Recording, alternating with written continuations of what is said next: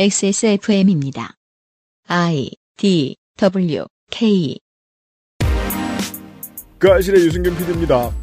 생각해보면 탈락자 중 대권에 가장 가까이 갔던 인물인 이회창 전 총재도 감사원장 시절 대중적 인기를 얻었죠. 그에 대한 향수를 지닌 데스크가 최재형 감사원장을 눈여겨보고 있다는 것이 시사 아저씨의 추측입니다. 전 공론은 싫어하는 보수 언론이 권력에 대드는 고위 공무원은 왜 그리 좋아할까요? 2020년 8월 첫 금요일에 그것은 알기 싫다 이야기입니다.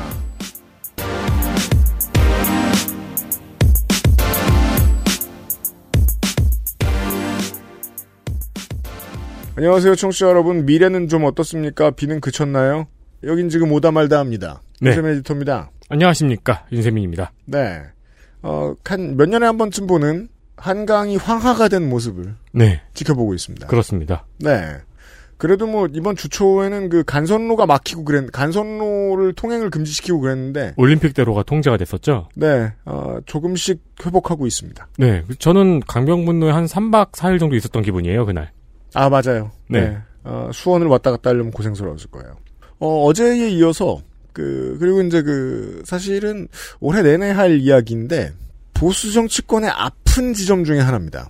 옛날부터 전통적 강자보다 아직 증명된 게 없는 신선한 얼굴을 너무 좋아했어요. 음 그래서 지금 또 뭐 하나 새로운 사람을 또 찾고 있는 모양이에요. 어, 인형놀이를 즐기고 있는 아저씨와 함께 잠시 후 이야기를 해보도록 하겠습니다. 그것은 알기 싫다는 오늘을 행복하게 만드는 수제 간식 언제나 오란다 피로 개선에 도움을 줄 수도 있는 간 좋은 독일산 맥주 효모로 만든 데일리라이트 맥주 효모 비오틴 나의 마지막 시도 퍼펙트 15 전화 영어에서 도와주고 있습니다. 건강기능식품 광고입니다. 아, 간 좋은을 먹어야지. 간 건강, 간 좋은 헬릭 스미스.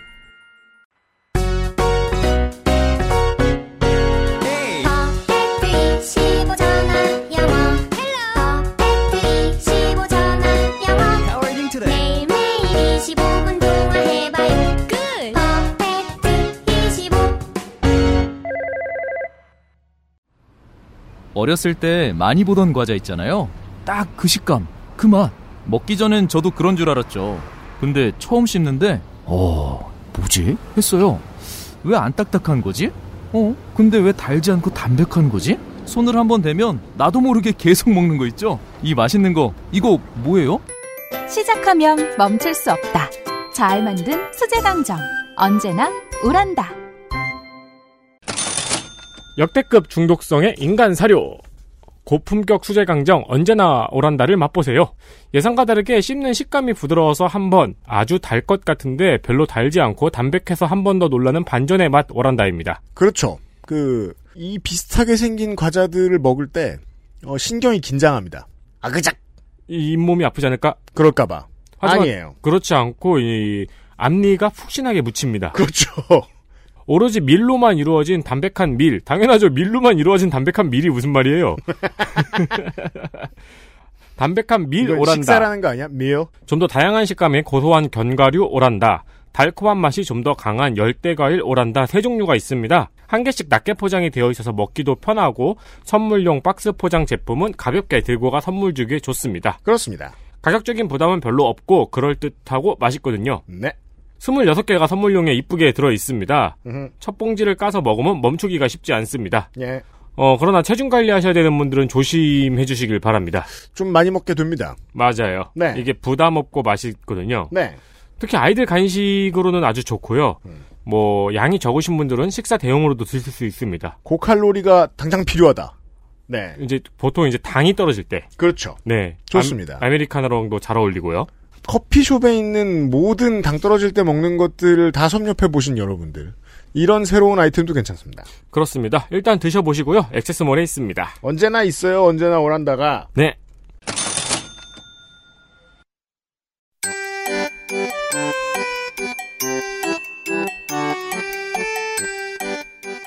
양산형 시사평론 민화문구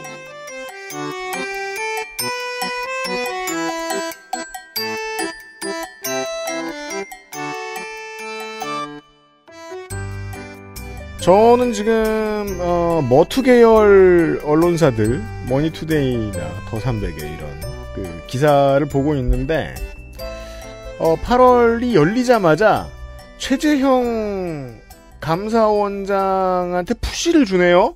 시사 아저씨예요. 네. 근데 이제 처음 나온 건 한국일보였습니다. 한국일보가 그러니까 그 기, 기사를 쓰면서 최재형 감사원장 둘러싼 논란에 대한 기사를 쓰면서 대권 대망론까지 나오고 있다. 이렇게 정치적 색채로 말할 것 같으면은 뭔가 그 한국일보가 어, 자랑하던 불편부당 중립이라기보다는 요 한 1, 2년 사이에는 장난 아니게 어, 논조가 세지면서 조선일보가 할 일을 대신해주고 있다는 느낌도 좀 들고 그래요. 근데 이게 그 기사의 또 이 중심축은 아니었어요. 근데 그 얘기가. 음. 근데 이 논란을 쭉 다루면서 음. 끝에 이제 어, 이런 와중에 최재형 감사원장은 어, 어떤 대망론까지도 지금 거론되고 있는 상황이다. 이렇게 이제 마무리하는데 이제 좀 한 문장 얹은 뭐 그런 느낌이었거든요. 그렇군요. 근데 이게 그러니까 이, 이 그냥 뭐 창작하지 않았을 거고 내 생각에 최재형 대망론도 있을 것 같아. 뭐 이렇게 쓰지 않았을 거고 누가 얘기를 했겠죠. 그런 얘기를 하고 있는 사람들이 있겠죠 어디선가. 아, 물론 그 기사가 오리지널이었을 수도 있는데, 네, 네. 그렇죠. 와, 대통령 좋을 것 같아. 이런 기사가, 기자가 먼저 생각했었을 수도 있지만, 이게 아무래도 지금 보수 정치에 대권 주자가 워낙 없다 보니까 누가 관심을 가- 누가 누가 있습니까 대권 주자가 윤석열이잖아요. 윤석열 넘버 원. 지금 네. 3위죠? 네. 뭐막 10%씩 나오잖아요. 네. 그렇죠. 어떤 정치인도 지금 그 보수 보수 정치권에서 못 하는 거를 음. 과연 보수 정치인인지 의문인 음. 윤석열 검찰총장 너무 이제 그렇게 나온다. 이게 그만큼 인물난을 이제 보여주는 겁니다. 정치인도 아니고 보수인지도 알 수 없어요, 사실. 제 생각에 이제 최근에 내놓은 메시지라든가 종합적으로 보면 보수는 보수인데 음. 근데 아무튼 간에 뭐, 어, 그런 거를 볼 때 이제 비어있는 공간이 있단 말이죠. 지금의 현실의 보수 정치가 포괄하지는 못하는데, 잠재적으로는 대선에서 보수정, 보수정, 보수정치의 후보에게 표를 줄 수 있는 유권자층이라는 게 지금 비어 있어요. 그, 그 공간이. 맞아요. 그러다 보니까 지금의 기성에 있는 어떤 대권 주자들이 아니라 그 외의 대권 주자들을 이렇게 저렇게 거론하는 여러 가지 얘기들이 뭐 막 나옵니다. 그래서 지금 김종인 비대위원장도 그런 얘기 하는 거잖아요. 계속 외부에서 갖고 온다. 아, 그리고 그럴 때 이제 거론되는 사람들이 뭐 전뭐 모르는 홍정욱 전 의원 이런 사람들. 사실상 그 사람, 그 양반은 이제 외부라고 볼 수는 좀 없고, 예. 새로운 카드 더더욱 아닙니다. 예. 21세기 내내 지금 예. 대권 주자, 잠재적 대권 주자로 불리웠기도 하고, 기억컨대 황교안 전 대표도 외부에서 새로 들어온 사람이었어요. 예. 음. 그런 대권 주자였어요. 그리고 김동연 부총리 뭐 이런 사람들. 그렇죠. 네. 근데 제가 늘 이분 얘기할 때마다 말씀드리는데 꿈이 아주 크신 분이에요. 그럼요. 지금 뭐 돌아다니면서 무슨 소셜만 네. 봐도 알 수 있습니다. 예, 유쾌한 반란을 지금 하고 계신데. 안철수 전 대- 안철수 대표 저거 뭐냐 저 정가 정계 데뷔하던 시절에 프로모션을 하고 있어요. 예. 네. 그래서 아무튼 여러 아이디어처럼 막 얘기를 하다 보니까 심지어 최재형 감사원장은 어떠냐는 얘기까지 나오는 건데 근데 이게 예를 들면 김민아는 어때? 또는 유승규는 어때? 이런 얘기는 안 나오잖아요. 음. 최재형 감사원장을 거론하는 맥락이라는 건 또 있다고요.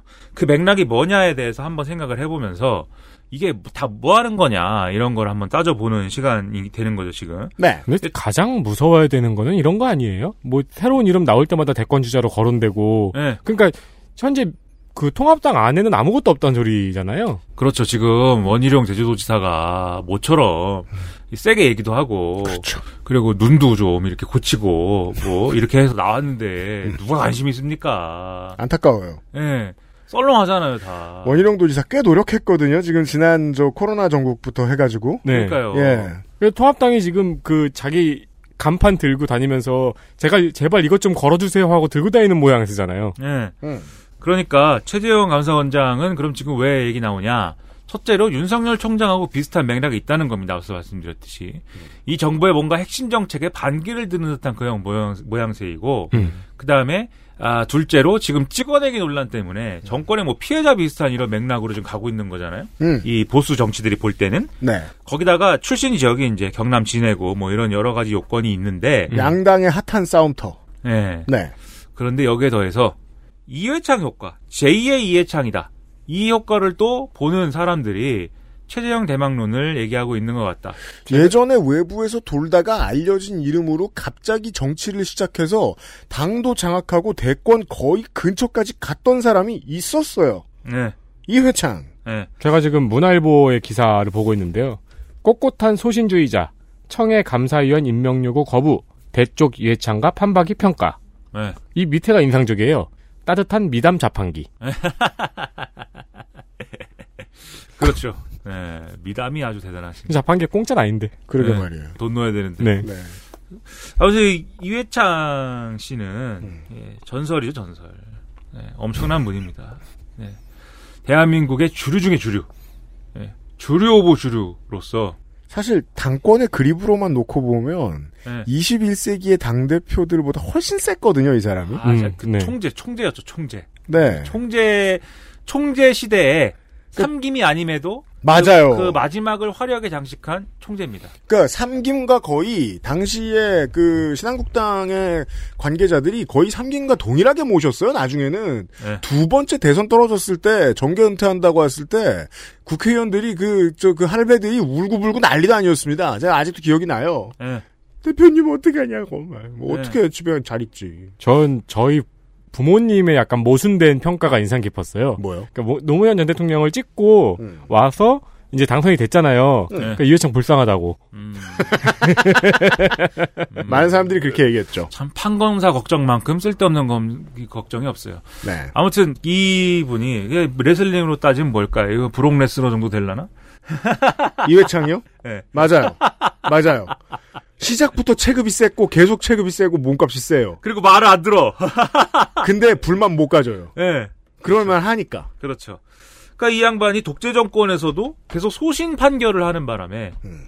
그때부터 대쪽 판사다 이런 평판이 있었다는 겁니다. 음. 근데 독재 정권에서 소신 있게 행동하려면 배경이 짱짱해야죠. 음. 그렇죠. 저같이 배경도 없는 놈이 음. 독재 정권 하에서 자기 얘기는 하고 다녔다. 이런 깜빵 가죠.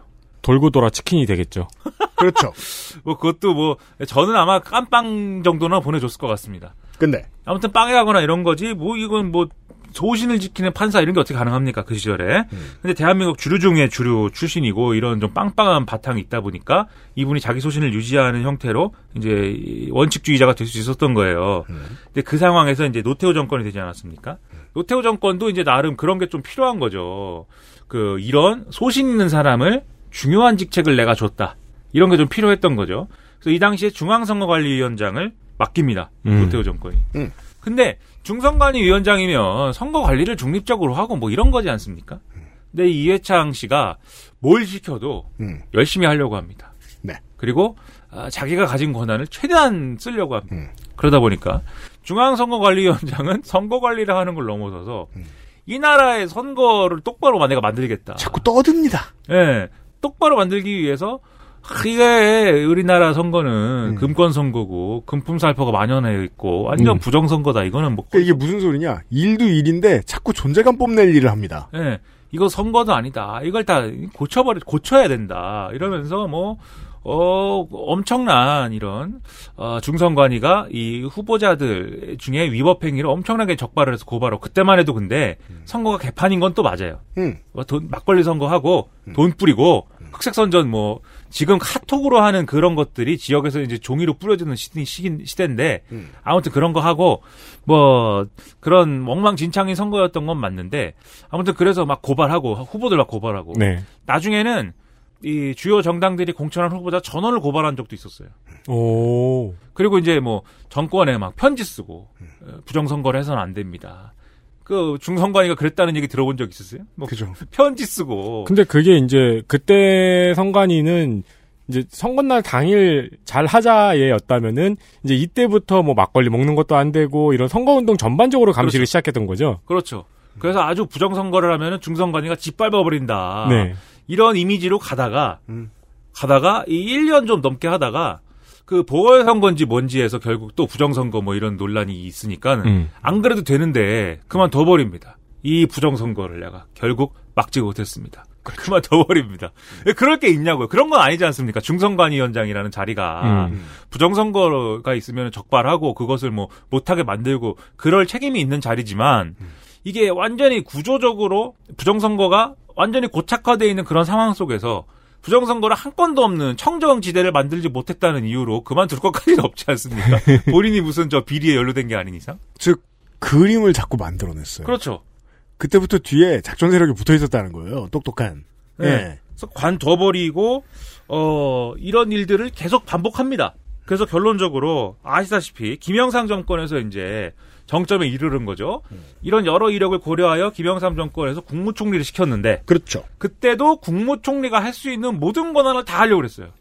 들이받아요. 예. 그래서 정권이 정권의 정권과 맞지 않는 정권의 코드와 맞지 않는 이런 여러 가지 얘기를 하고 뭐 들이받고 이런 과정 속에서 당연히 그러면 현직 대통령이랑 알력이 이제 불거지게 되죠. 네. 지금 이 총리와 대통령 관계라는 게 지금도 지금도 굉장히 미묘합니다. 이 대통령 입장에서는 부담스러운 건 총리가 하고 좀 생색내는 건 내가 하고 이런 구도를 원하는 반면 뭐 대통령이라기보다는 청와대가 총리는 총리대로 총리실은 총리실대로 또 반대의 구도를 또 원해서 서로 이제 견제하는 그런 게 좀 있거든요. 음. 평시에도 근데 이렇게 총리가 돼가지고 들이받기 시작하면 대쪽 판사, 대쪽이라는 별명을 가진 사람이 들이받기 시작하면 이건 엄청난 정치적 문제가 되는 거죠.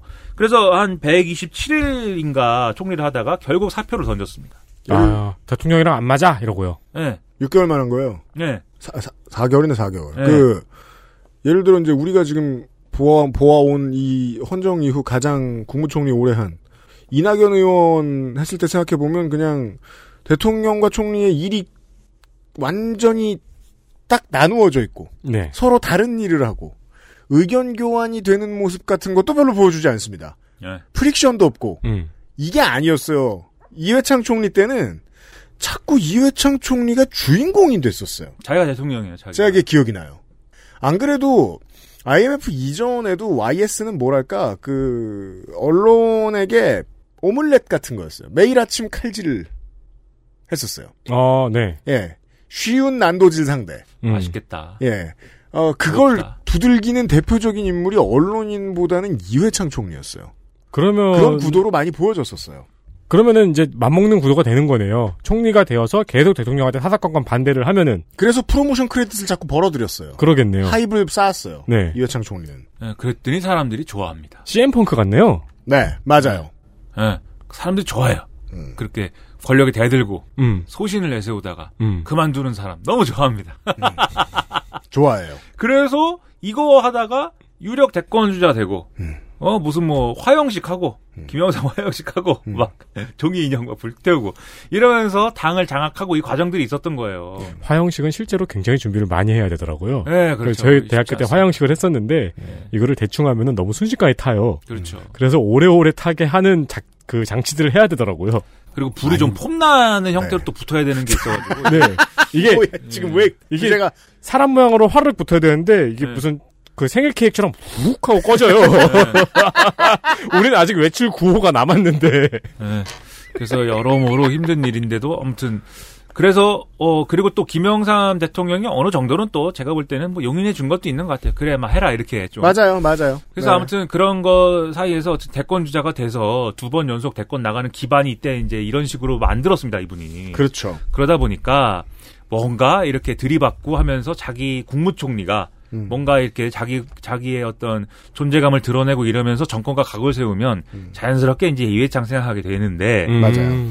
중요한 건 감사원장에 대해서도 사실은 그런 시각이 있어요. 왜냐하면 이해창 씨가 국무총리만 한 게 아닙니다. 이전에 감사원장을 했었거든요. 그 감사원에서도 똑같은 일을 또 했어요. 그렇기 때문에 감사원장 출신의 깐깐한 사람 하면 또 어, 이회창 이 연상이 자연스럽게 되는 그런 구도가 또 있습니다. 지금의 데스크급들은 그런 이회창의 모델을 기억하고 있다. 그래서 이때 김영삼 정권이 출범했을 때 감사원장이 된 거거든요. 이해창 씨가. 어, 그리고 이해창 씨가 그럼 감사원장이 됐으면 공간이 또 있습니다. 이 공간에 입주를 해서 이제 멋있게 살면 되잖아요. 네. 공간 입주를 거부했습니다. 이 감사원장은 하, 청렴해야 되고 음. 원칙을 지켜야 되는데 음. 어찌 공간에 내가 입주를 하면서 화려한 이런 사치스러운 공간에 예, 이러면서 거부를 해요. 그러면 사실 청렴하라고 공간을 주는 거 아닌가요? 뭐 그렇기도 하죠. 네, 그렇기도 한데 말이죠. 그 사람들이 또 이런 모습에 야 환호합니다. 내 원래 집인 삼성동 아이파크에 있겠다. 네. 아. 월세 천만 거- 원씩. 실제로 거기라는 건 아닙니다. 난 월세 천만 원에 산다. 음. 월세 천만 원짜리 거대 저택에 살지만 내가 월세 낼 돈은 어디서 조달하는지 묻지 마라. 의무 거주 기간이 안 끝났다. 그러니까 아무튼간에 이거 이러니까 사람들이 아, 또 멋있다 박수치고. 음. 근데 감사원장이 되고 나서 그 전까지의 감사원은 사실 좀 허수아비 허수아비였습니다. 음. 원래 감사원은 이제 박정희 대통령이 좀 네. 힘을 실어주려고 만든 이제 기관인데 그래서 행정부 밑에 있는 건데 그때 박정희 정권에서 감사원을 무슨 용도로 썼겠어요? 공무원들 통제하는 데 쓴 거거든요. 그랬겠죠. 예. 근데 이제 시간이 지나면서 감사원 좀 뭐 있으나 마나한 조직이 이제 되는 건데 근데 이제 이회창이 와가지고 이회창 감사원장이 어, 새로운 감사원의 뭔가를 시작을 해요. 그게 뭐냐면 거의 이것은 뭐 검찰급의 무슨 수사를 하는 겁니다.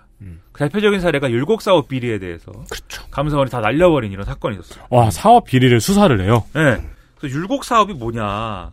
율곡 사업이라는 것은 1974년부터 1993년까지 무기를 마구 도입한 이런 사업이 일련의 사업이 이름이 율곡 사업. 설명 쉽게 잘한다. 무기를 마구 도입, 도입한 사업. 네, 왜냐하면 1970년대가 되면은 예, 닉슨 대통령이 닉슨 독트린이라는 거를 공표를 해요. 네. 뭐냐면 닉슨이 대통령이 되는 과정이 뭐냐면 그 전에 민주당 정권이 망하는 과정이 베트남 전 때문에 이제 네. 문제가 되거든요. 베트남 전에 개입한 게 예, 뭐 이게 수습이 안 돼서 음.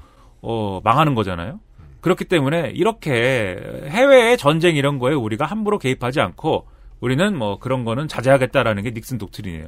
그래서 아무데나 우리가 군사적으로 개입 안 한다는 내용이기 때문에 그러면 우리는 약간 우리처럼 이 미국의 군사력에 좀 빌붙어서 있는 이런 입장의 국가에서는 좀 불안해진단 말이에요. 네. 그러니까 야 이제는 우리 힘을 길러야 돼 이렇게 갖고 무기를 막 도입하자 이렇게 된 겁니다. 음. 그래서 뭐 유도탄이라든지 장갑차, 그다음에 함정, 전투기 이런 것들을 쭉 개발하거나 도입하는 사업들이 쭉 이루어지는데 그때 대표적으로 이제 F-16이 도입이 된 거죠. 근데 기억하시는 분도 있을 텐데 F-16 도입될 때 저 어렸을 때인데도 기억이 납니다. F-18이 더 이게 숫자가 뒤니까 더 훌륭한 거 아니야? F-18 호넷이? 그리고 어감도 더 세잖아요. 네. F, 어, 근데 왜 F-16이 됐지? F-16 펠컨으로 됐지 왜? 이렇게 이제 생각하는, 물론 F-16도 장점이 있- 있고, 다 장단점이 있는 거지만 전투기라는 게. 아무튼 왜 F-18은 안 되고 F-16이 됐지? 이런 의구심이 있었는데, 그거를 이제 수사를 했어요. 그랬더니, 아, 이게 군 장성들이 말이죠. 그리고 여기에 더, 더불어서 군 간부들이 말이죠. 막 뇌물을 막 수술을 하고 말이죠. 이게 로비가 얼마나 엄청 났겠습니까? 무기 도입을 하는데. 뇌물을 받아 챙기고 말이죠. 그렇죠. 자기들끼리 막 그렇게 나눠 먹고 말이죠. 음. 그래서 예, 118건의 이런 비리가 적발이 됐습니다. 감사원에 의해서. 음. 군의 비리가.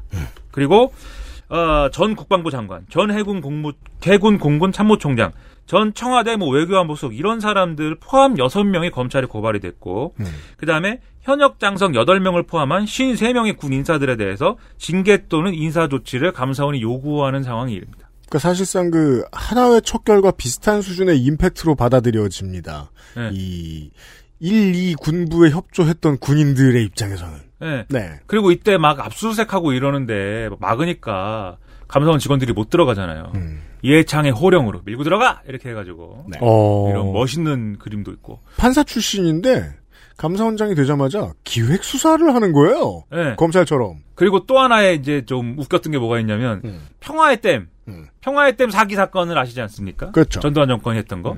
음. 그거를 또 감사를 했어요.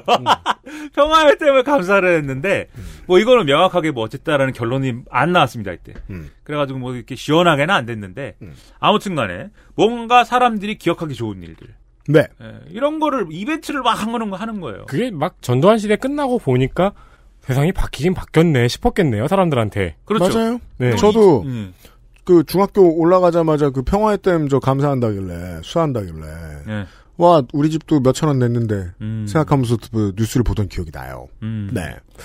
뭐 어제 말씀드린 크라우드 펀딩의 대표적 사례가 평화의 댐이군요. 아 그러네. 야 크라우드 펀딩이었네. 네. 전두 화디즈. 네. 전두 화디즈가 네, 화디즈. 그래서 이제 위대한 감사원장 대쪽이라는 얘기도 이때 이제 우리 세간에 확실하게 이제 각인이 됐어요. 네. 그래서 이제 정치적 파워가 이때 사실 생겼다라고 볼 수 있는데 음. 그러면 이회창 감사원장이 탄생한 배경이라는 건 뭐냐 이것도 한번 생각을 해볼 필요가 있습니다. 제가 볼 때는 왜냐하면 어 그냥 뭐 하늘에서 떨어진 게 아니에요 이회창 감사원장이 그러니까 감사원의 역할이 필요하다라고 본 이런 이제 과정이 있었습니다. 네. 그리고 문민정부가 김영삼 정권이 들어서면서 아 그럼 감사원장은 정말 이 원칙주의자 소신 있는 사람 앉혀가지고 감사원으로 한번 승부를 걸어보자라고 판단하게 된 배경이라는 게 있었어요. 그게 뭐냐면 제, 제가 볼 때 이문옥 감사관 사건입니다. 이문옥 감사관 구속 사건. 네, 그 뭐냐면 1990년도에 이문옥 감사관이라는 사람이 당시 한겨레 신문에다가 제보를 합니다. 뭘 제보를 하냐면 어 당시에 재벌들이 소유하고 있는 비업무용 부동산 보유 현황에 대해서 음. 감사원이 감사를 했었는데 이것이 중단됐다. 네. 석연치 않은 이유로 그 비업무용 부동산이라는 거는 사실 이제 재벌들이 땅 투기한 얘기를 하는 거죠. 음. 그래서 이게 어 1990년이라고 그러면 노태우 정권 때 아닙니까? 그때 이게 심각한 문제였어요. 땅 투기 때문에 부동산 가격이 너무 올라가지고 네. 전국이 부동산 투기로 들끓고 소위 말하는 예, 뭐 복부인 뭐 이런 개념이 생기고 네. 그때 이 뭐 땅 보러 다닌다 이런 얘기가 엄청 유행을 하고 그런 것들 때문에 야 이거 이거 부동산 안 잡으면은 혁명이 일어나겠다라는 얘기를 예, 정권의 주요 인사들이 근근히 할 때입니다. 어 그때 많이 그랬어요. 네. 신문 사설이나 만화에서 그 이제 복부인 캐릭터 많이 등장시키고 그렇죠. 기억이 나요. 예. 그때 이제 어, 이 문제를 해결하기 위해서 보수 정권이잖아요. 군부 독재 후신인 보수 정권이 조순 경제팀 이런 사람들이 토지 공개념 도입한 도입한다 그러고 난리였어요 그때. 네. 그때 그때 토지 공개념 도입 그때 이제 토지 공개념 3법 이런 게 나왔었습니다. 음. 근데 그러한 개념으로는 해결할 수 없다라고 봐서 이걸 해결한 분이 김종인 당시 수석이었어요. 그래서 재벌들 쭉 모아서 야 다 팔아. 너네 쓸데없는 부동산 갖고 있는 거 다 팔아. 그 재벌들이 우리가 왜 팝니까? 이 얘기 한번 한 적 있지 옛날에. 우리가 그걸 왜 팝니까? 다쓸 데가 있습니다. 그런데 아, 혼나 볼래? 이렇게 갖고 이제 파는 과정이 있었는데 네. 아무튼 그 과정에 감사원도 이 부분에 대한 감사를 이제 시도를 했겠죠. 음. 그런데 에, 그것이 석연치 않은 이유로 중단이 됐고 그 배경에는 일종의 이제 아, 정경유착이 있었다. 이 폭로를 한 겁니다. 음. 그려 그랬더니 보통 요즘 같으면 이런 폭로를 하면 이제 훌륭한 사람이 되는데 당시엔 당시에도 검찰이에요. 검찰이 인문옥 감사관을 수사를 해요. 공무상 기밀 누설로. 그렇죠. 예. 이거 걸어갖고 수사를 하고 구속시켜 버립니다. 우리의 호프 시민 단체들이 들고 일어났어요. 음. 아이 양심에 양심에 의해서 내부 고발하신 분을 어 양심의 내부 고발자 이렇게 막 어, 집어넣으면 되냐 석방해라. 그 보석으로 나오나 그래요 이분이. 네. 어. 그 과정에서 추가 폭로를 합니다. 감사원이 받았던 압박의 대부분은 청와대로부터 왔다. 그러니까 일종의 재벌들하고 무슨 딜을 하는 과정이 있었던 것 같아요. 그러니까 재벌의 압력 이런 것들에 플러스 재벌들의 어떤 비업무용 부동산을 팔게 만드는 어떤 과정에서 뭐가 있었지 않았을까라고 저는 상상도 해보는데 음. 아무튼 그래서 어, 그런 과정을 폭로를 하다 보니까 감사원이라는 게 뭐야? 그렇죠. 제 역할을 해야 되는 거 아니야. 음. 어, 감사원이라는 게 말이지. 그리고, 어, 이렇게, 어, 정경유착이나 이런 것 때문에 제 역할을 못하는 그런 상황에서, 이, 이 사회는 부패했구만. 이, 이 정경유착이 심각한 문제구만. 이런 얘기들을 시민단체들이 막 하게 된 거예요. 그 제가 자꾸 비유하게 되는 게 이 노태우 정권 때부터 지금의 여당 지지 세력이 어, 공수처에 대해 거는 기대처럼 감사원이 일을 좀 더 잘할 수 있어야 되지 않겠느냐라는 이야기들은 있었어요. 예. 그래서 이 이문옥 감사관의 경우에는 그래서 이제 구속 기소된 이후에 1993년에 1심에서 무죄가 판결이 납니다. 네. 네. 예, 이 93년이에요, 이게. 이때가 이회창 씨가 감사원장 되던 해죠. 음. 그러니까 이런 기류가 있었던 거죠. 그리고 대법원이 96년도에 무죄를 이제 확정을 해줘서 음. 이문옥 감사관은 2002년에 민주노동당 당적으로 서울시장. 예, 서울시장 출마도 했었습니다. 네. 국회의원도 나가고 서울시장도 나오고 그랬었어요. 그때 상대가 위대하신 이명박 그렇죠. 각하, 이명박 각하께서 나오셨고, 엄행북 김민석. 예, 그리고 네. 그때가 김민석 의원이 네. 서울시장 젊은 나이에, 네. 그리고 이제 나와가지고. 6개월 후에 나락으로 떨어지기 직전에. 예, 네. 그, 예, 저 정몽주 들어가기 전에. 네, 그렇죠. 그러니까 아무튼 그때 이제 그 논쟁이 이제 옥석 논쟁이라고 있었어. 그래서 이문옥이냐 김민석이냐를. 아, 또 빨갱이들 과거 이야기 시간입니다. 예, 그때 그게 강, 왠지 그 얘기를 할 것 같더라. 그 당시에 씨, 강준만 씨와 진중권 씨가 배틀을 뭐 늘 그렇듯 배틀을 붙었는데 네. 아 이문옥 후보와 김민석 후보 지지를 놓고 싸움을 했었어요. 예, 네. 그때 진중권 씨의 주장은 이문옥을 지지해야 되지 않느냐. 인물로 보나, 음. 뭐로 보나. 근데 그때 강준만 씨, 강준만 교수의 주장은, 어, 지금, 그러니까 민주 세력이 단합해야지. 김민석 밀어줘야지. 이명박을 이기려면. 뭐 이런 거. 그런 뭐 전형적인 논쟁을 했어요 그때. 근데 뭐 우리끼리 얘기했던 것 같고. 네. 그참 논객이 참 쓸모가 없어진 시대가 와서 다행이라는 생각이 들어요. 네. 그냥 우리끼리 싸우면 되지. 그 뭐하러 굳이. 네. 아무튼 여튼. 이런 게 있었기 때문에 야 감사원이 독립적인 역할을 해야 되는 거 아니야 이렇게 된 것이고 음. 그러다 보니까 이해찬 감사원장이 등장하여서 그 독립적 역할의 어떤 기대에 부응을 한 것이고 내가 시대가 찾는 스타가 되겠다. 그 부응을 하다 보니까 총리도 된 것이고 음흠. 그러다 보니까 대권 주자가 된 것이고 뭐 이런 과정으로 간 겁니다. 대선 주자들 입장에서 생각을 해보면 어 정주영처럼 내가 뇌동을 젊었을 때부터 해가지고 돈이 많으니까 돈으로 모든 걸 다 해야지 당도 만들고 네. 음. 예, 돈으로 정치인도 땡겨오고 어 김동기를 강남에 꽂고 막 네. 해야지 그래서 대선 주자가 돼야지 이런 어 돈의 입장에서 봤을 때 전공법 아니면 음. 정몽준이나 안철수처럼 내가 한 건 없지만 어 정치권에 처음 들어오니까 그냥 저 얼굴 팔아야지 음. 이름이 아직 상하지 않았을 때 빨리 팔아야지 이런 단타가 있는가 하면 관련해서는 제일 성공적인 케이스는 이회창이죠. 이 외부의 신인 입장에서는 천천히 계속해서 정치적으로 좋은 이미지를 쌓습니다. 네. 공직을 찍으면서 그 다음에 맨 마지막에 당으로 들어가서 장악을 합니다. 언제? 김영삼 전 대통령의 정치적인 후계자들이 더 이상 자신의 인기를 누를 수 없을 때. 그래서 상도 동계를 인기로 찍어 누르고 당권을 장악하죠. 아니 근데 진짜로 이 되게 맨 처음에 법관으로 있다가 선관위 위원장이 되었다가 감사원장이 되었다가 국무총리가 되는 내내 계속해서 똑같은 이미지를 유지를 했으면은 국민들은 지지를 안 할 이유가 없잖아요. 그리하여 결국 그 두 번의 대선에서는 어, 자신이 바깥으로 내몰아서 이제는 더 이상 대권에 도전할 수 없게 된 상도동계 인사들이 크게 마이너스로 작용은 해요. 그렇다고 하더라도 40%까지는 갔거든요, 이회창은. 네. 그 제가 지금 왜 이해창의 성공 모델에 대해서 자꾸 말씀을 드리고 있는가 하면 이 데스크급의 지금의 나이 든 기자들이 봤을 때 이회창과 같은 모델이 나올 수 있다면 너무 좋겠다고 생각하는 거예요. 그게 윤석열이든 최재형 감사원장이든 말이죠. 음.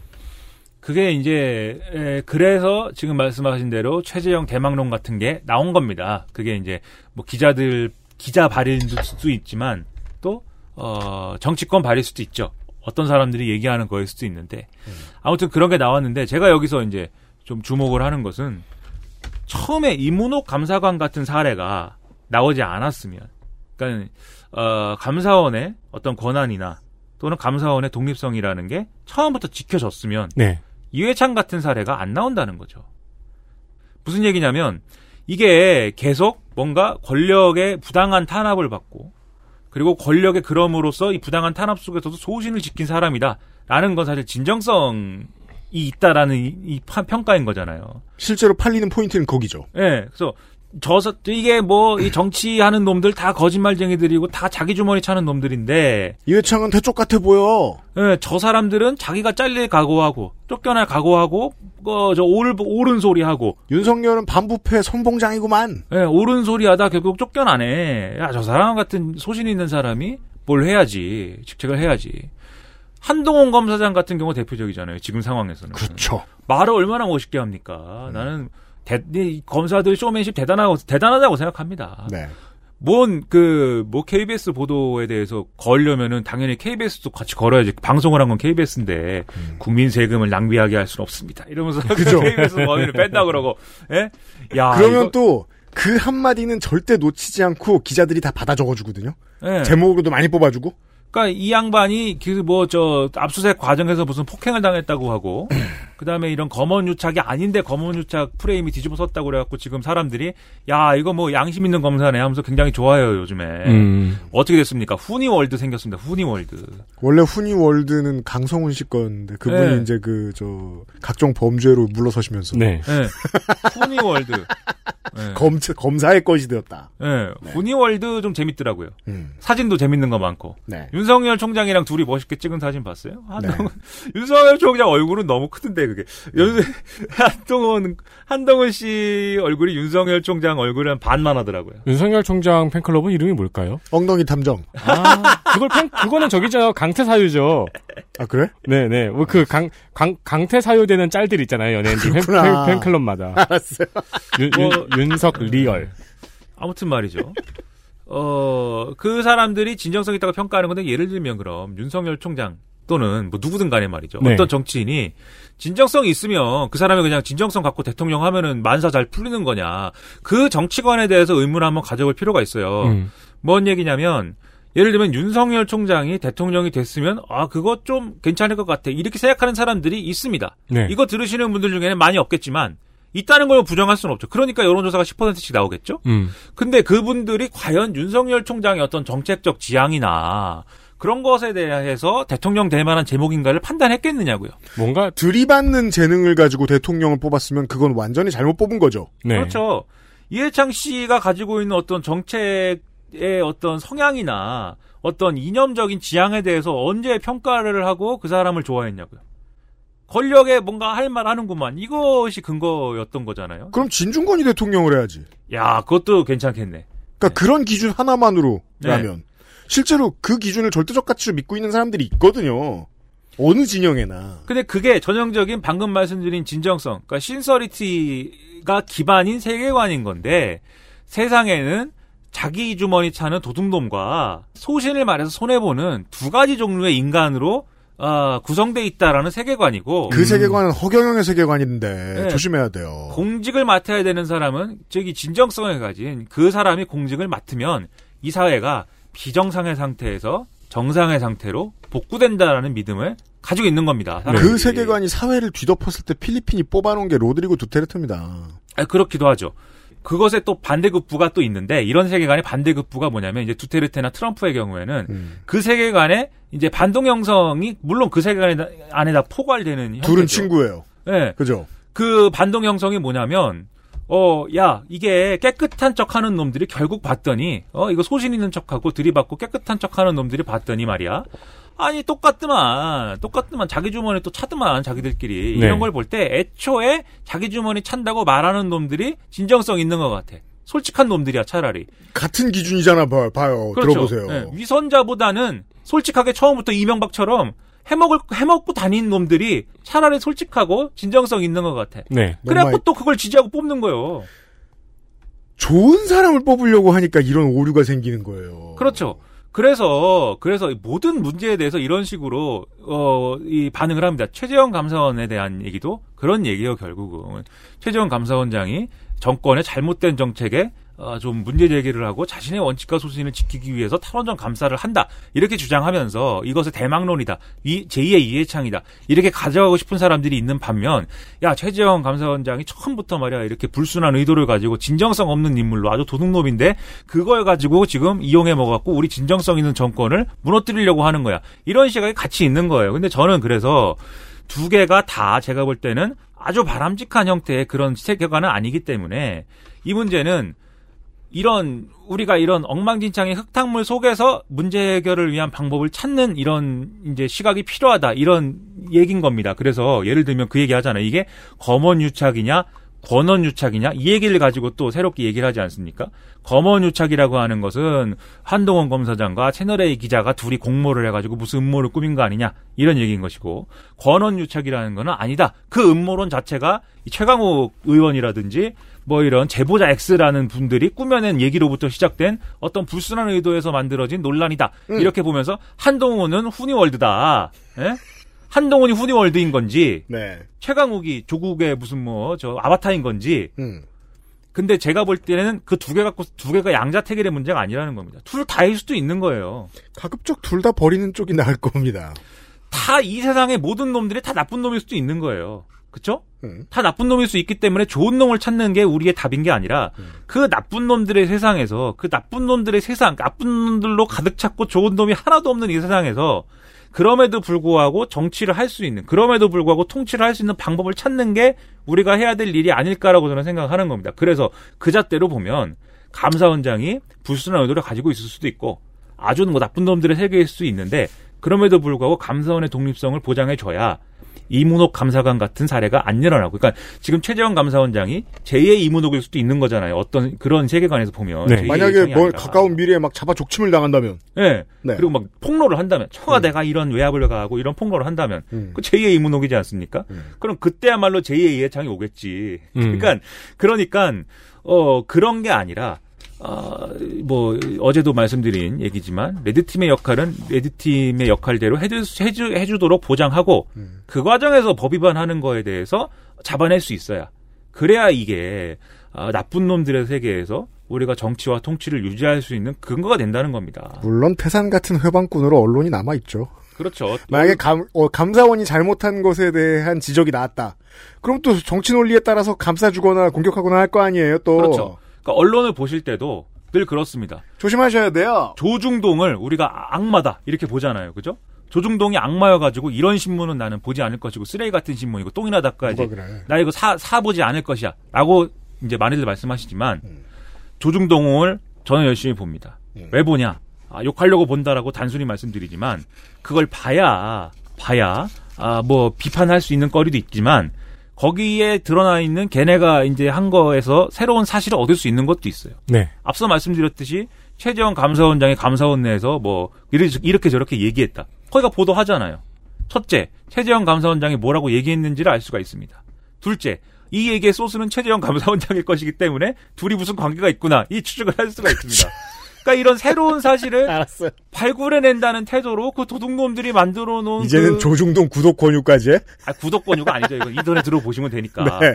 그, 이 똥들 사이에서 이 우리가 뭐 문제 해결 방법을 찾는 방식이라는 거는 없지 않다는 겁니다.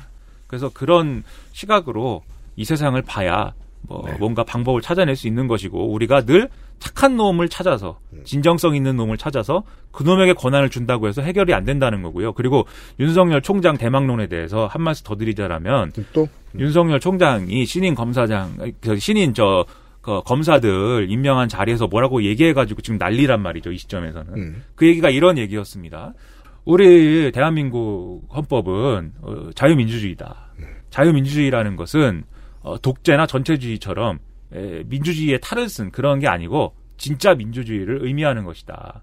그리고 그것을 뒷받침하는 것은 법의 지배이다. 이런 얘기를 하면서 우리 검사가 그래 잘해야 된다 이런 얘기를 한 거거든요. 네. 그랬더니 여당에서 막 뭐 독재 전체주의 이러면서 막 우리더러 한 얘기냐 이러면서 들고 일어났는데 음. 물론 그 전에 조중동이 환호했습니다. 야 드디어 윤석열이 칼을 뽑았어. 드디어 이 출마, 정권을 출마 선언하는구나. 예, 이 정권을 독재와 전체주의라고 하는구나. 근데 그 말을 잘 봐야죠. 그 양반이 자유민주주의 얘기를 한 게 하루 이틀의 얘기가 아닙니다. 네. 청문회 때도 얘기했고 그다음에 무슨 수사의 중요성을 얘기할 때도 자유민주주의와 시장 경제를 지켜야 된다고 얘기했고 반복해서 얘기를 해 왔어요. 자기 개똥 철학을 얘기한 겁니다. 이 나라는 북한이나 중국이나 뭐 이런 나라들처럼 가짜 민주주의 하는 나라가 아니다. 왜 가짜 민주주의냐면 북한 풀네임이 뭡니까? 조선민주주의 인민공화국이잖아요. 네.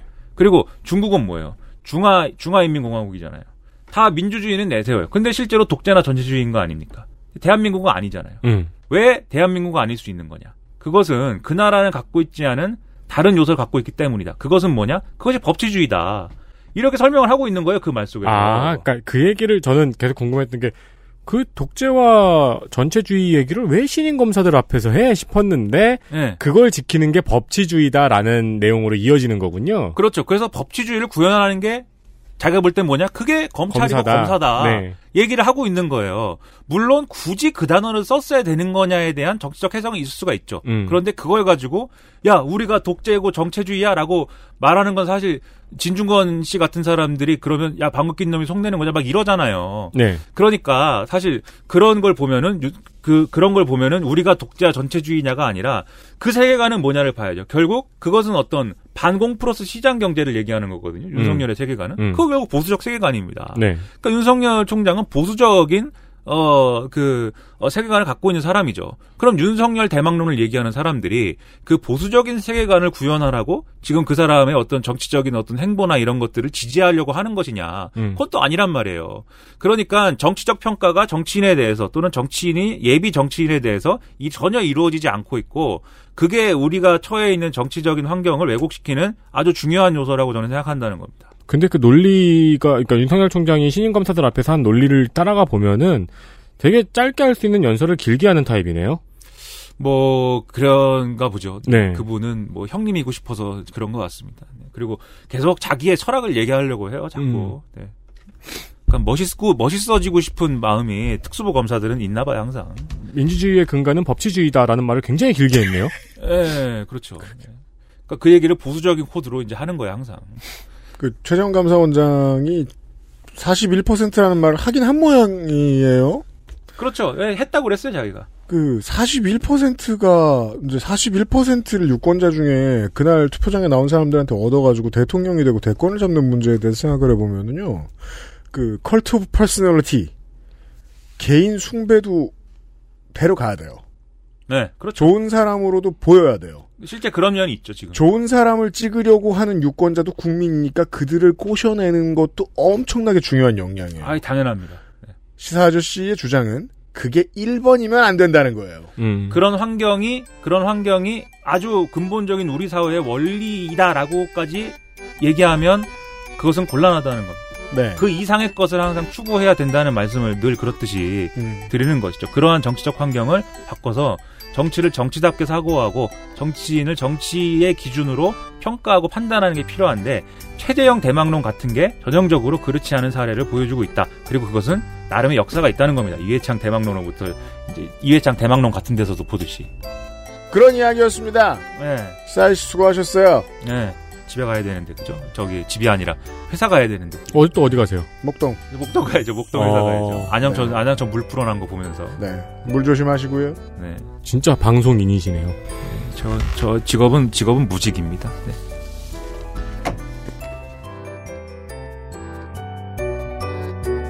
XSFM입니다.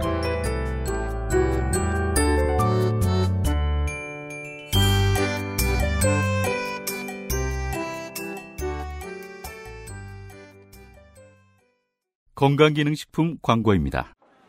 아, 자, 간 좋은. 어? 이거 왜?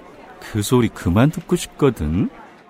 악화된 간 건강, 스트레스로 인한 피로, milk thistle과 홍경천 추출물이 함유된 간 좋은이 도움을 드릴 수 있어요. 간 건강, 간 좋은. 헬릭스미스. 파파야, 파인애플, 망고, 건포도. 그리고 우란다. 열대과일 가득한 수제강정. 언제나 오란다. 좋아요. 진짜 확실히 좋아졌어요. 어, 이렇게까지 효과가 좋을 줄은 몰랐어요. 자신감이 생기니까 어제는 소개팅도 했다니까요. 아, 저한테 진짜 잘 맞는 것 같아요. 저 이거 먹으니까 세상에나. 아, 저 이마선을 따라서요. 잠먹. 야야, 제 잠은 마고 마고 마고. 누구 망하는 걸 보고 싶나? 말할 수 없는 고민? 직접 확인해 보세요. 데일리 라이트 맥주 효모. 자체 교사 자격 시험을 통과한 선생님들만 수업을 진행하고 적은 학생 수를 유지해 수업의 질이 떨어지지 않는 전화 영어. Perfect 25.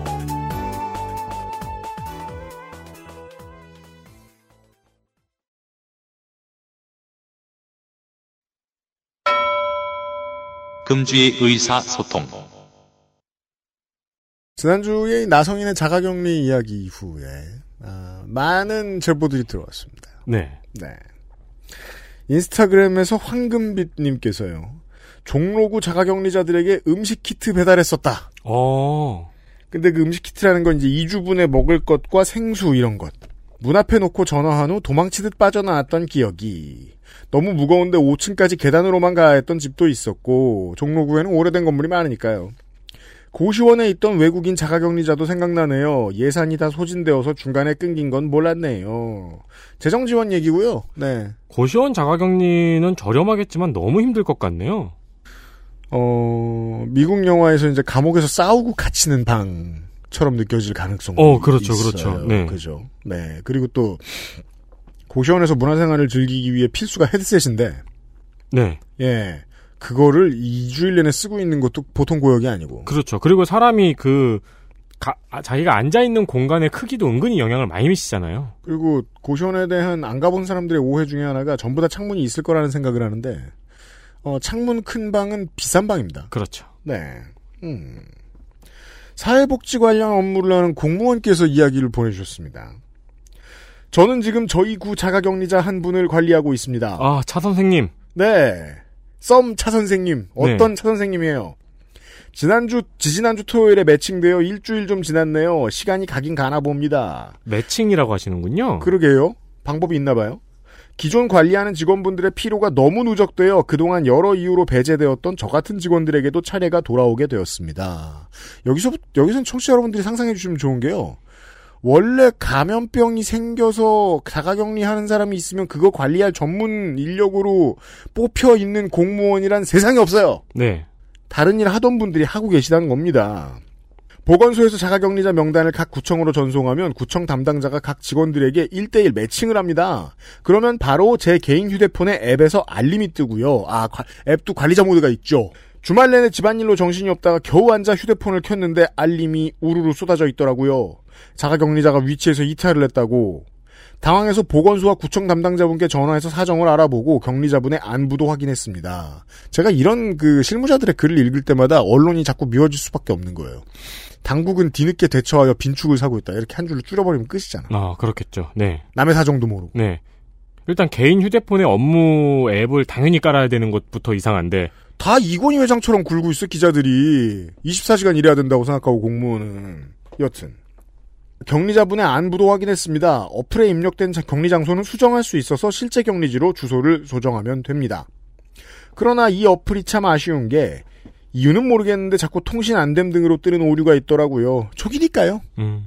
문제는 그 알림이 시간 상관없이 막 뜨기 때문에 주말에도 늦잠을 잘 수가 없고 새벽에 알림이 뜨면 그냥 그날은 제대로 못 자는 거죠. 이거 아이돌복이네요. 어, 그러게요. 주말에 근무를 지금 한다는 거잖아요, 계속. 그죠? 제가 맡은 해외 입국자분은 입국 후 계속 집에서만 지내시다 보니 시차 적응이 잘 안 되시는 것 같더라고요. 시간을 무작위로 와요 전화를 하는데 안 받으시면 심장이 철렁철렁합니다. 실제로 집 앞까지 찾아가서 문을 두드리기도 합니다. 사무실에서 일하다 말고 열일 제쳐놓고 갑니다. 폭우가 쏟아지는 날이었는데 사실 격리지 이탈보다 정말 갑자기 열이 나서 쓰러져 있을까봐 걱정됐어요. 혼자 격리되어 있는데 갑자기 아프기라도 하면 큰일이잖아요. 저희 지자체는 자가격리 해제 전에 한 번 더 검사를 시행합니다. 자가격리자가 자차를 이용할 수 없을 땐 보건소에서 앰뷸런스를 보내준다고 하더라고요. 가족들과의 접촉도 최소한으로 해야 하기 때문이겠죠. 두 번째 검사에서 양성이 나오는 경우도 있는 것 같습니다. 저희 지자체의 경우 자가격리자가 확진을 받는 경우도 있고 그런 경우에는 동선이 거의 없다시피 하더라고요. 입국 후 계속 집에만 있으니까요. 이러려고 관리하는 거죠. 네. 확실히 자가격리는 심리적으로 많이 힘든 것 같습니다. 격리 해제 후 주민센터에서 생활지원비를 신청하러 오셔서 저희를 엄청 비난하는 분들도 계셨습니다. 음성 판정이 나왔는데 2주나 감옥살이를 시킨다고요. 전화해서 사람 의심한다고 하하. 그 실제로 차 선생님이 계시다면 여기 계신데 실제로 겪는 일이네요. 네. 그러니까요. 예. 네. 그래도 제가 맡은 분께서 별탈 없이 자가격리가 해제되었으면 좋겠다는 바람으로 매일 전화를 합니다. 목소리 들으면 안심되기도 하고 무엇보다 얼마나 외로울까 싶기도 하고요. 이쪽이나 저쪽이나 다 사람이니까요. 시간이 조금 더 있다면 제 주변의 주무관들의 베트남, 중국, 러시아 등 외국인 자가격리자 관리 썰도 풀어드리고 싶습니다. 아주 hell gate라고 하더라고요. 현재 최일선에 관련 업무를 하는 주무관, 주무관들 뿐만 아니라 많은 공무원들이 코로나19와 관계된 일을 직간접적으로 수행하고 있습니다. 사실 피로도로 보면 앞으로 대민행정에 대한 판 자체를 다시 짜야 한다고도 생각합니다. K방역은 어떤 부분에서는 정말로 인력을 갈아 넣어 유지되고 있는지도 모르겠습니다. 글쎄 옳시다. 밖에서 봤을 때는요, 모든 부분에서 인력을 갈아 넣어 유지되고 있고요. 네. 그, 공무원을 얼마나 더 채용하느냐, 공무원의 노동 환경이나 공무원의 인건비를 어떻게 책정할 것이냐는 결국, 어, 여당과 청와대가 국민들한테 허락받아야 추진할 수 있는 문제거든요. 네. 근데 그 허락은 여론이 결정하잖아요. 여론을 움직이는 건 언론인들도 있고요. 언론인들은 공무원이나 그 방역 당국이 대처 잘 못하는 걸 탓할 거면 제발 연말에 기재부 편을 안 들었으면 좋겠어요. 음. 네. 공무원한테 인력에든 인력 늘리는 일이든 지금 인력에든 어, 돈 팍팍 쓰라고 푸시 넣을 거 넣어야 될 거 아니에요. 네. 기재부 논리 절대 갖다 쓰지 않았으면 좋겠습니다. 지금 그 얘기는 언론들이 입 싹 닫고 있잖아요. 뭐요? 공무원 인력 부족이라든가. 네. 공무원 증언의 결과 혹은 공무원을 더 증언해서 했다, 했었다든가. 네. 그 증언한다고 할 땐 그렇게 난리시더니. 나름대로 책임지는 거죠. 할 말이 없다. 자, 태국에 사시는 송승은 씨께서요. 어, 지난주 방송과 지지난주 방송에 대한 이것도 피드백입니다. 저도 엄마로서 아이 키우는 부모의 역할을 많이 돌아보게 되네요. 아네르스 브레이비크에 대한 얘기인가 봐요. 네. 빈둥거릴 시간이나 게으름을 허용하지 않는 부모. 아, 이런 부모 있죠. 자신의 아이에 대한 투자, 희생을 강조하며 부담을 주는 부모. 아, 내가 투자하고 희생했다. 음, 그쵸. 음. 아이의 진로나 취미마저 대신 결정해버리는 부모. 아 취미를 대신 결정한다고요? 요즘에는 그렇죠. 취미 학원을 다 보내잖아요. 물론 뭐 멍청한 엄마 아빠는 뭐 그 모태 팬이 되게 해가지고 그 야구장에 데려가는 사람도 제가 알고 있습니다만 그런 수준을 뛰어넘는다는 거예요. 그런 수준이 아니죠. 그러니까 예를 들자면 가장 쉽게 설명하자면은 음. 피아노 학원을 가고 싶어서 갔던 친구가 얼마나 있겠어요. 아 그건 저도 그래요. 네. 네. 맨날 불장난하고 오니까 선생님들이 기침해가지고 되게 미안했던 기억이 있어요. 그때는 우리 동네가 다 밭이어가지고. 잘하면 잘할수록 더 높은 기대를 끊임없이 요구하는 부모. 아, 야구 팬 형 부모. 예. 남 앞에서 아이의 단점이나 약점을 이야기하는 것을 겸손처럼 생각하는 부모. 거의, 우리 앞 세대는 거의 대다수가 이랬던 것 같아요. 그렇죠. 네. 이게 그 둘 다 똑같이 바보들 아니에요. 겁나 자랑하는, 그, 혹은 겁나 뒷담 까는, 음. 앞담 까는. 내 얘기를 안 했으면 좋겠는데. 그렇잖아요. 그럼에도 불구하고 많은 수는 정상적으로 잘 자라겠죠. 그치만 결국 어떤 아이들은 문제가 되는 성인으로 자랄 수 있지 않을까 합니다. 또는 우리가 정상이라고 생각하는 다수도 사실 정상이 아닐 수도 있고요. 아, 그럼요. 한국인이 정상이라고 생각하는 어떤 것에 대한 기획 방송을 준비 중이에요. 이런 생각이 처음 든 것은 15년 이상 된 오래전입니다. 아이들을 데리고 매일 놀이터를 출근하던 시절이지요. 늘 느낀 건 놀이터에서 오래 노는 아이들이 많지 않다는 겁니다. 아마 저희 애들을 제외한 대부분의 아이들이 학습지를 하거나 놀이식 학원을 다니거나 등등 소위 스케줄이란 게 있겠죠. 어느 날 한 엄마가 아이를 데려가려고 하더라고요. 아이는 더 놀려고 하고 엄마는 가자고 하고 아이한테 그러더라고요. 30분이나 놀았다고 너무 많이 놀았다고. 제가 들은 말 중에 너무 충격적이라 오랜 시간이 흐른 지금도 잊혀지지 않습니다. 학교도 들어가지 않은 아이들이 해야 할 일이란 먹고 자고 싸고 하는 일 외에는 놀고 빈둥대는 거 아닐까요? 물론 떼쓰고 싸우고 등등도 있겠지만요. 그 엄마의 논리는 어려서부터 습관이 중요하다는 거였습니다. 노는 것에도 독서에도 습관이라는 단어를 붙이는 문화 어디서부터 생겨난 걸까요? 다시 직장 이야기. 저는 제가 일하는 직장에서 제가 일을 많이 하고 열심히 해본 적이 거의 없던 것 같아요. 그래요? XSFM 빼고. 어, 전에 일하셨을 때도요? 네. 어떻게든 저 최대한 일을 적게 하면서 효율적으로 할 궁리밖에 안 했죠. 음, 항상. 음. 근데 이제 그 옆에 부서들 중에는 이제 그 일을 많이 하지 않으면 견딜 수 없는 부서들이 있어요. 네. 그 출세하려고 먼저 가는 부서들 있잖아요. 네. 그런데 회식을 제가 옆에서 본 적이 있어요. 상계 차반이에요. 일 덜하는 부서는 회식이 일찍 끝나요. 네. 술을 안 먹어도 아무도 뭐라고 안 해요. 일 많이 하는 부서가 꼭 찌랄병이 날 때까지 마셔요. 다음날 출근 못 할 때까지. 음, 네. 그래서 다음날 출근 못 할까봐 찜질방에서 자고. 주로 영업부들이 많이 그러죠. 제가 드리고 싶은 말씀은 뭐냐면요. 어릴 때부터 성실한 습관을 들인 애한테 술을 먹여보면 제일 지랄 같다. 라는 말씀을 드리는 것입니다. 아, 이런 건 이제 그 서초동 법조타운의 술집 이런 데들을 보시면 알 수 있어요. 그런 그지들이 없어요. 외국인 노동자들을 대하는 것도 대한민국에 걱정되는 현실의 하나입니다. 뭔가 작은 폭탄을 하나하나 쌓아두는 것 같은 제가 사는 곳은 동남아시아라 여기서도 흔히 보는 모습입니다. 현지인들을 무시하는 거요. 물론 일부지만 한국인 거주자도 한국인 여행자도 다르지 않습니다. 아무렇지도 않게 땡땡인들은 손버릇이 나쁘다, 거짓말을 잘한다, 돈밖에 모른다 등등. 한국인요? 100%! 아니, 뭘로도 다 맞는 말이죠. 네. 여기 한국인들도 그런 사람들, 많- 자개인, 아, 그렇죠. 우대인. 네. 외, 외계인. 여기 한국인들도 그런 사람들 많습니다. 근데 왜 굳이 국적을 들먹이는지. 여기도 경제적으로 부유하고 높은 교육 수준을 가진 사람들은 대부분 세련되고 매너가 좋습니다. 그게 국적이나 인종의 문제가 아니라 교육의 문제일 수 있다는 거죠. 실제 운전하고 다니다 보면 부모가 학교 대신 돈벌이를 위해 길에 내보낸 애들을 흔히 봅니다. 저는 이 마지막 문장이 너무 인상적이어서 이 사연을 소개해드립니다. 대한민국은 중학교까지 의무교육인데 지금 이제 고등학교도 되죠. 네. 본인이 단지 대한민국에 태어났다는 행운 하나로 타인을 그렇게 무시해도 되는 건지. 그러게 말이에요. 저, 저는 되게 신기하게 생각하는 부분 중에 하나인데요. 그러니까 자기가 노력 안 하고 얻어진 거 있잖아요. 네. 그걸로 계급을 계속 나누려는 심보가 많아지잖아요. 이게 여기서는 크게는 대한민국이잖아요. 네. 또 작게 들어오면 자기 성씨, 네. 자기 지역, 동네. 네. 음. 뭐 그런 걸로 이렇게 계급을 나눠가지고 자기가 해놓은 게 아닌데 우리는 원래 이런 집안이야 같은 걸로 계급을 나누려 그러잖아요. 네. 그러니까 옆에서 보면 저게 뿌듯한가? 그게 이제 그 사람들을 보면서 안타깝고 슬픈 지점이죠.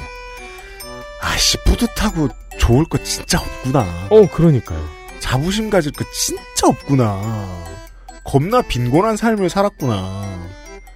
지 환경 빼고는 네. 그 생각이 드니까 되게 아씨 너무 불쌍한 사람들이네라는 생각이 드는 거예요. 음. 예, 잘해줘야 됩니다. 이게 어릴 때였으면 들이받아야 된다고 말했을 텐데 이제 이제 내가 나이를 먹었잖아요. 그 불쌍한 사람들 잘해줘야 됩니다. 그런 말 못하게. 네, 오히려 그런 생각이 듭니다. 그렇죠. 내가 당연하게 가지고 있어서 내 행운일 뿐인 것에 대해서는 좀 터부시하는 게 좋습니다. 좋은 발견이었어요. 송승윤 씨 감사합니다. 그 외에도 이런저런 항의도 하고 그냥 푸념도 하는 많은 청취자 여러분 감사합니다. 네. 내일 이 시간에 선생하고 대체 무슨 얘기를 하려고 저 얘기를 하는 건지는 알 수 없지만 그냥 가만히 틀어놓으면 재밌는 프랑스 이야기를 가지고 요즘 선생 얘기는 거의 그래요. 돌아오도록 하겠습니다.